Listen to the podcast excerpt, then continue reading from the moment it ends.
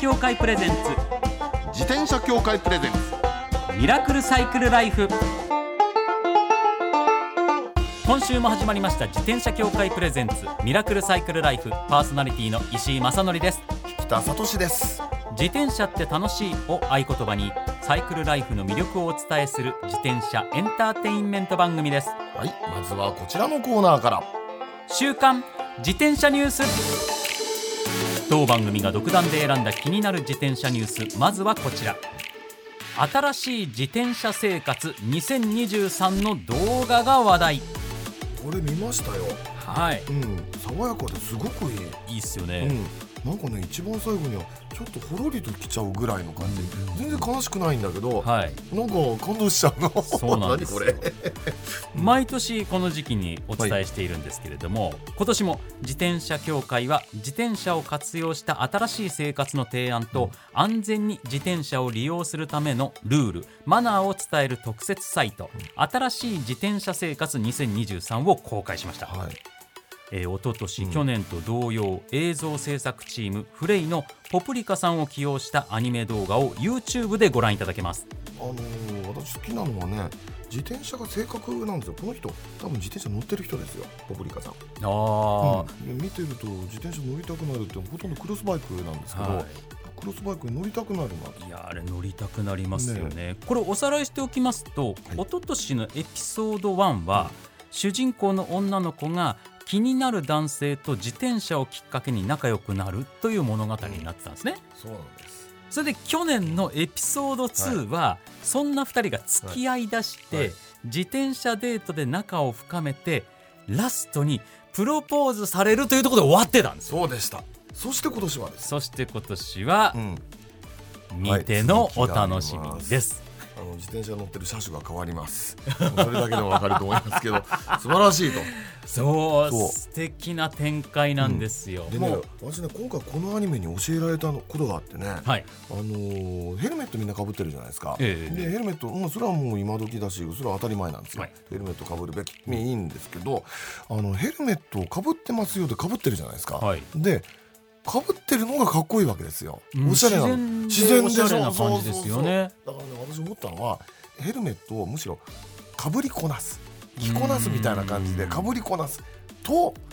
この女の子この男の子みたいにあおしゃれでいいなになるような気がしてねそうなんですよねだから帽子とかもうん初めてこう例えばうん今まではキャップしかかぶってなないないなかったところをうんハットみたいのかぶってみたらうんうんうん最初って自分で鏡で見て違和感あるじゃないうんですかあるでしょあるでもすなぜかあれずっとかぶってるうとん自分で見慣れてくるもあってそうですねっていううことって洋服でもあるじゃないですあかりますありますだからヘルメットまだそういう意識が皆さんそうかもしれないちょっとあるかもしれないなうなんしばらく1週間とかうん2週間でもかぶっていただけたらうんもうあなんかかぶる方が当たり前で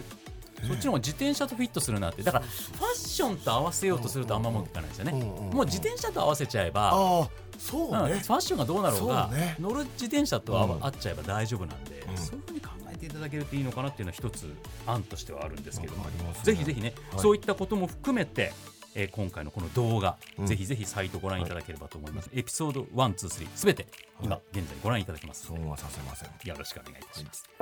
さあ続いてはこちらのニュースです。自転車協会プレゼンツ、うん TBS ラジオゴールデンウィークフェスティバル2023開催でございます。おーおーおーこれは何ゴールデンウィークはい、えー5月6日土曜日と7日日曜日の2日間、はい東京豊洲を舞台に自転車と TBS ラジオの楽しさを伝えるイベントを開催します登録ですかそうなんです久しぶりですねはい、えー豊洲公園、花木とモニュメント広場では自転車の試乗会などダイレクトに自転車を楽しんでいただくイベントを展開します、はいえーララポート豊洲メインステージでは6日の午前11時からうん自転車ジャーナリストの遠藤雅子さんとフリーアナウンサーの堀井美香さんとのトークショーがございますこちらも楽しみにしていただきたいんですがはいさらにはい7日日曜日の方ですねそうです7日日曜日の午後1時からはいなんとはい我々石 井なんと引田とはいはいゲストを迎えてはいミラクルサイクルライフの公開収録を行いますぜひいらっしゃってください。よろしくお願いいたします、久久々も久々じゃないです久か。々ですよだってコロナ超えて今ですからね、はい、でしかも、うん、その他の TBS ラジオの番組の公開録音なども予定されているということなんで、うん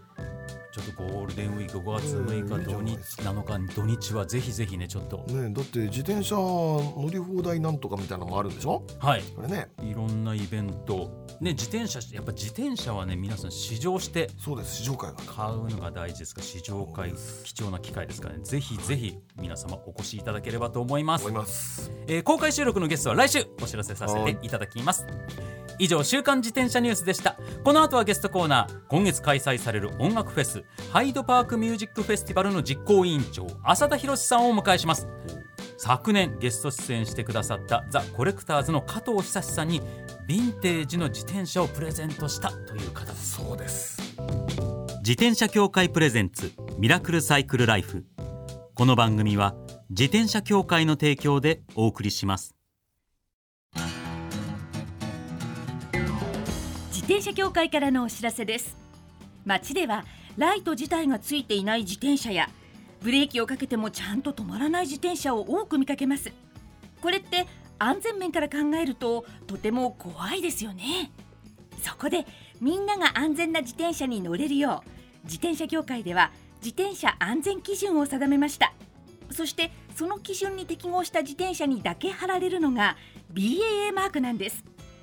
自転車活用推進法のベースになっている交通政策基本計画では BAA マーク自転車の普及を推進することも謳われていますつまり BAA マークは国も認めた自転車の安全安心の目印ということですね自転車をお買い求めの際は BAA マークが貼ってあるかぜひチェックしてみてください BAA マーク自転車で交通ルールを守って安全安心なサイクルライフを BAA マークについての詳しい情報は自転車協会 BAA のウェブサイトまでさあゲストコーナーですリスナーの皆さん先にお知らせしておきます今日でこの番組は524回を迎えますがこれからご紹介する方こそがこれまでで一番のマニアかもしれません浅田博さんですよろしくお願いいたしますよろしくお願いしますよ。ろしくお願いしまおす世話になります一番のマニアだけじゃないですよ、はい多分一番最高齢の年上あそうでしょうねだと思います、はいと思います僕ははいそうですよね、はいえ今おいくつえー78なんですけど。大先輩でございうんま大す、先輩ですけどそれにしては若いっていういえいえいえ。そうなんですよ、うんそうそうなんで今日だすからこういうはいこんなの。はい何ですかあサイクルジャージなんです本当よだ中に着てらっしゃるのお召し物がカザーティっていうカザーティですよはい。僕もうカザーティすごく好きで、はいカザーティの工場に行った時にこれ買ったんです。あそうですかあえ工場に赴かれた時 にそうなんですよ。イタリアですよねイタリアに行ってあのモンダモンダっていうあのレース場があるんですけど、そこの近くにカザーティの工場があって、まあ工房っていうんですか。まあでも3、4人息子さんたちが3人ぐらいで。そうですよね、はいカザーティってのもなんていうのか全伝説の町工場っていうかそうですね。ね本当に小さいとこですけども、でそうもですねカザーティっていうのは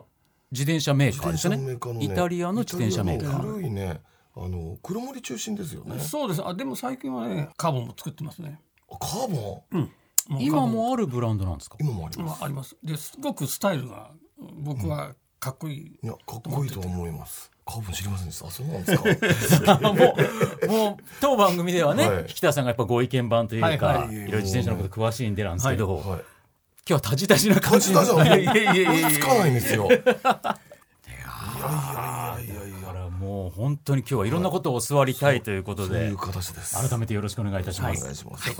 えー私の方から浅田さんのプロフィールをご紹介させていただきます、浅田博さんは1944年の生まれ横浜市のご出身でいらっしゃいます、1963年マイク・マキさんらとモダンフォークカルテットを結成1967年単身で1年間アメリカを訪れボブ・ディランやジョニー・ミッチェルなどのコンサートをご覧になります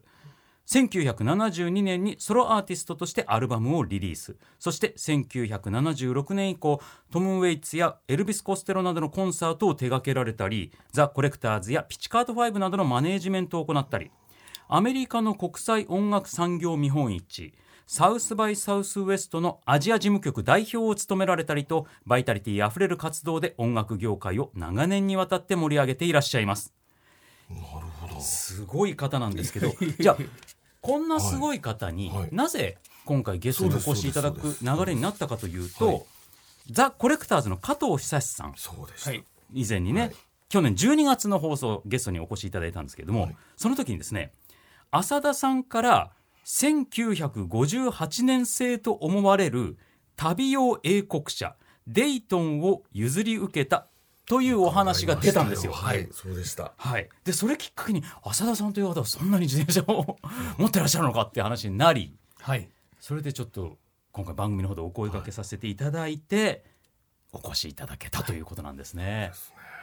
すごいですよね。そう、リスナーの皆さん、あのデイトンのそのデイトンという自転車がどんな自転車かは、えっ、と番組ホームページで見られるので、ぜひ検索していただければと思います。以前ね、加藤さん出ていただいた時にね、写真うん、その時にね、はい58年生で、あのードロップハンドルじゃないですか。はいはいはいで、泥除けがついてる。はいうんこれランドナーかと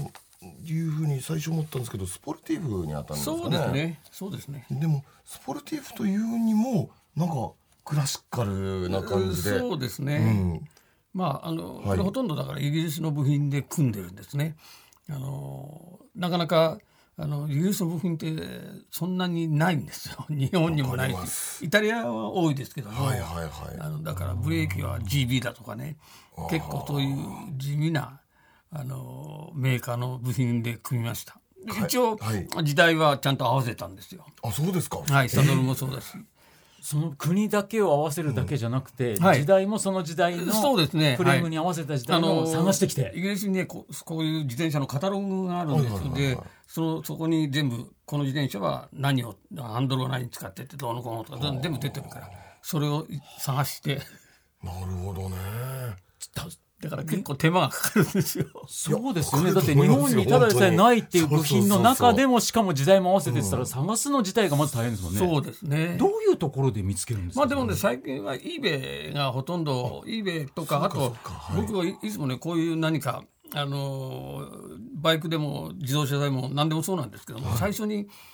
カタログだとかそういう本だとかそういうのをまずは買うんですよ自分が自転車を買う前に。はあ。じはい自転車ある例えばデイトンを手に入れた、じゃあデイトンに関する本をなんか eBay で古い本を見つけては買いおうではなく、まず本を先に買うんですね。本をか先に買うんですね。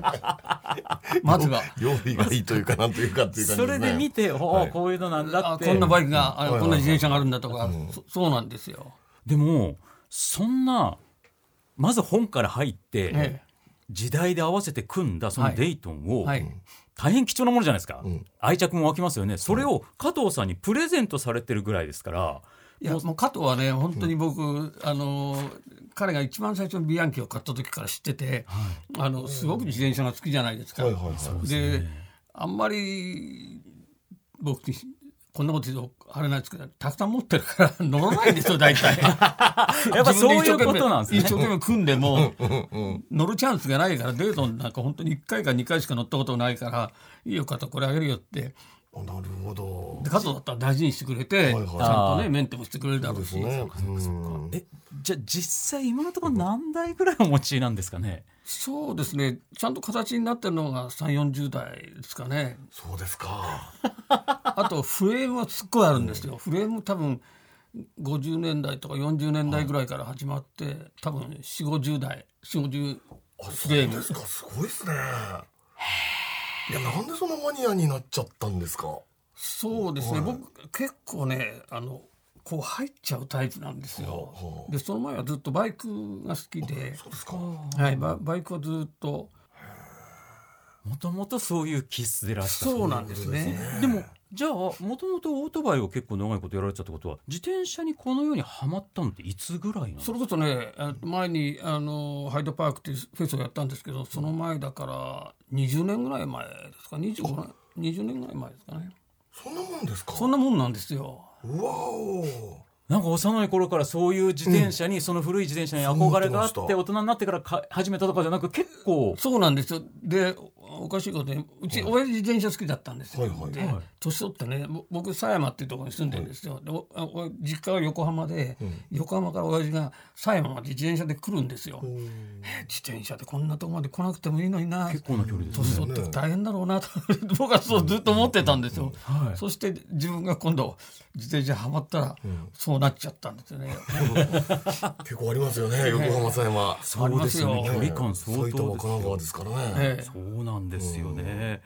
いろいろだってやっぱりぜこう最近のものじゃないんですよねってことは持ってらっしゃる車種もうまあ、あは。の自転車乗り始めるとやっぱり若い人に、あの古い自転車乗ってると負けちゃうからそれでまあカスハティとか新しいのも調べて何がいいかなというふうに思って僕は形がかっこいいからカスハティにしたんですカスハティもだから45台持ってるんですけども黒森から、はいカーボンからアルミからとアルミもあるんですアかルミもありますねそうちなみに僕は本当にミニベロばっかり乗ってるあはっいてはいいはういタイプなんですけど、はいはいミニベロはなんかお持ちミですニか。ベロはあの、モーモールトンの多お分出て2年目ほごくごく初期のやつですね。あなる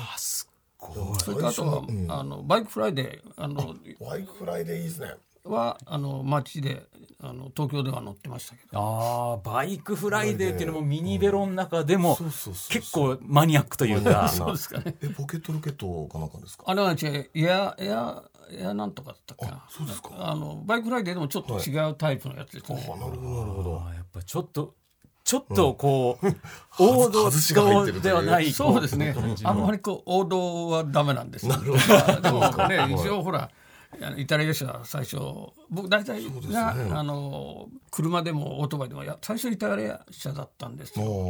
あそれがだんだん年取ってくるとあのやっぱりちょっとイギリスに入ってきちゃうという。おー興味深いですね。ち だからこれから自分たちが年取った時にどこに向かっていくのかという指針になりますよね、大先輩の言葉は。はい、ちょっと話題は尽きないんですけれども、ここで音楽の話題へと移りたいと思います。はいえー4月29日と30日、埼玉県狭山市県営狭山稲荷山公園の特設会場で、浅田さんが実行委員長を務められるハイドパークミュージックフェスティバルが開催されます。これ17年ぶりなんですよね。そうですね。はい。へえこれ17年間空いてこれもうやろうとなったのはこれどういうところからえ来ってるとんですか、ね、あの17年前に最初に出てくれたのが細野晴臣と、あと小坂中だったんですよ。はいその2人が一番最初に出てあのやろうったら賛同してくれてそしたらその中が去年亡くなったんですよ。それなんでもうちょっと中の僕らいつもトリビュートっていう亡くなった方のおわ歌をこう若い人も歌う、そういうコーナーがあってもう絶対そこで小坂中トリビュートをやりたいと思ってそれでまあ再度やることにしました。だからこれもとにかく一番最初はあの自転車仲間なんですよ。あそうなんですかそうなんですかこのイベント自体一緒にそのあの自転車で走ってた連中の若い連中が、はいあの僕ら子供の頃ね僕ら住んでたとこアメリカ村っていうんですけどもでそこに、あの YMO の細野君だとか琴勝だとか、もういろんなみんなおあの当時は売れないミュージシャンが住んでてただその頃子供だった彼らにはね親があそこには行っちゃいけないってただ僕らこんな髪の毛長くてなんかド派手な格好してなんか。まあ、あそこには行っちゃいけないって言われたらしいんですよ、ただちょっとだんだん年取ってくると音楽聴いてああもうあそこに行けばよかったっていうそのそういう子がいて自転車の乗ってる仲間に。でで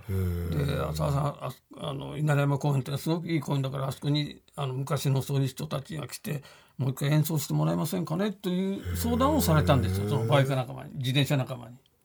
そこから始まったんですよ。えーそういった中で行われてやっぱ自転車つながりで始まってそれが17年ぶりにはい復活開催ということで,、で今日はですね、はいえーせっかくなんでその29日の公演にちなんだ曲をお送りしたいと思います、はいえー1997年リリース「ペティ・ブーカの白い色は恋人の色」この曲はどんな曲なんでしょうかこれはね、あの、まあ、加藤和彦という、あの、有名な、はいあの、僕友達なんです。彼が書いて、はいあの、加藤君も亡くなって、加藤君も今度トリビュートに、をやるんですけども。 29日あの、まあ、彼がせっかく書いてくれたからということで、これを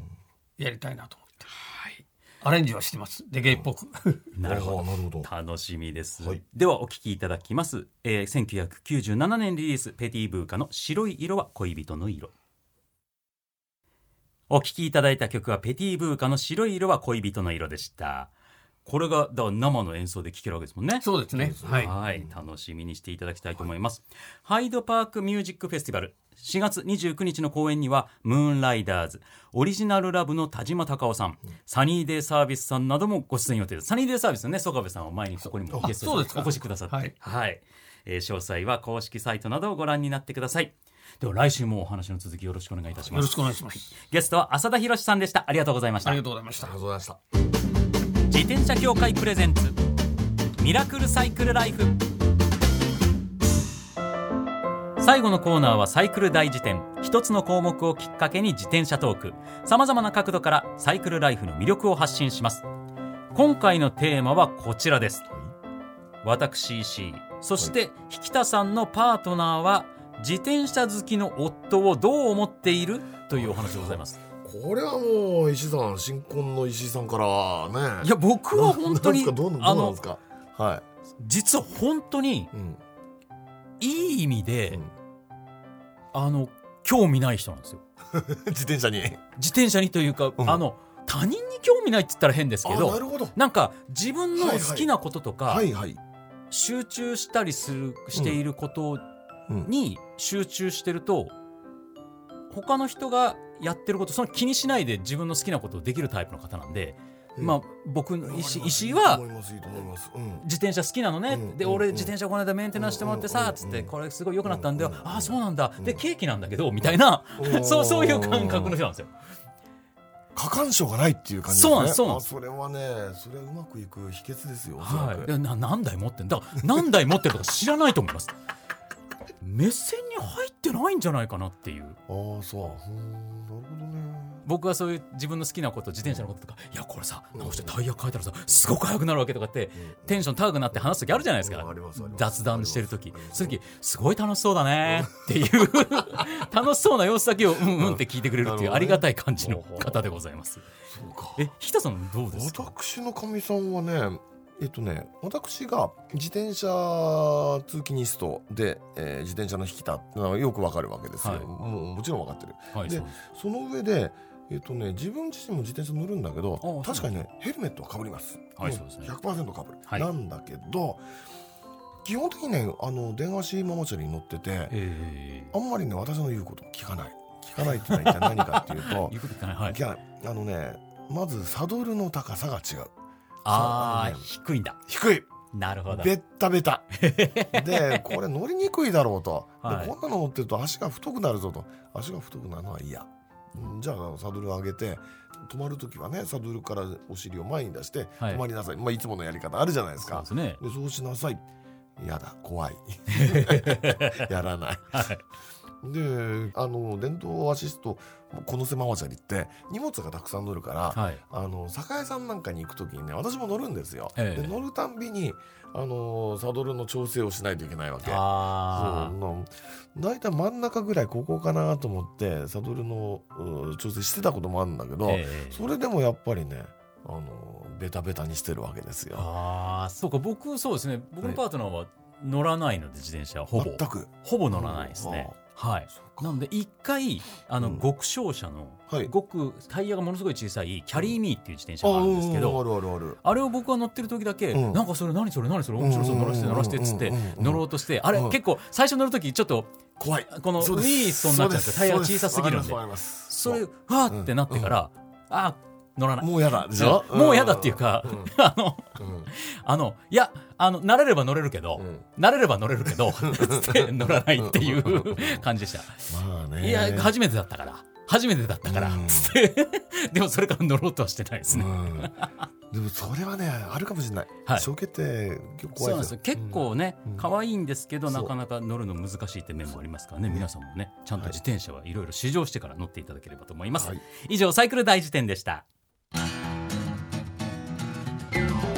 自転車協会からのお知らせですスポーツ用自転車の場合きめ細かいメンテナンスも必要ですねだからしっかりとした技量や知識を持ったスタッフのいるお店でお買い求めいただくことがとても大切なんですそこで誕生したのが SBAA プラスですこの SBAA プラスとは一定の実務経験と十分な技量を持ち自転車協会主催の試験に合格した販売者の方にだけ認定されます今回制度が一部改正になり認定者にスポーツ用自転車安全整備基準に基づいた整備を受けてもらうと SBAA プラスマークを貼ってもらうことができますだから SBAA プラスマークはしっかりとしたメンテナンスを行った安全安心の証と言えます SBAA プラス認定者のいるお店でメンテナンスを受けて快適なサイクルライフをお楽しみください SBAA プラスについての詳しい情報は自転車協会 SBAA ホームページ sbaa-bicycle.com まで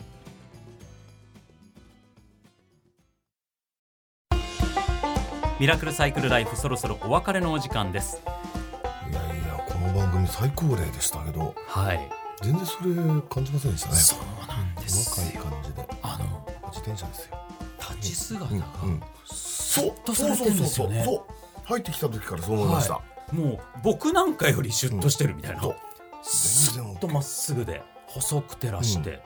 うんなんか、うんクライマーな感じの、ああそうですねクライマーな感じで、ね、はいすそうごいかっこいいやっぱりああいう大人になりたいなって思いますいねや、もう大人は大人なああそうか大人だった大人だったでもああなりたいなとああいう年の取り方したいなとは思いますよそうですよね、まだまだお話聞きたいことあるので、来週もしっかりお話を伺っていきたいと思います、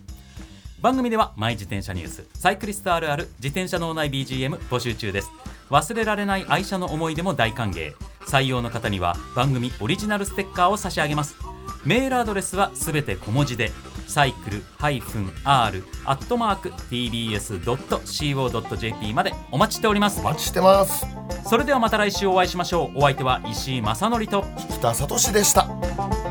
自転車協会プレゼンツミラクルサイクルライフ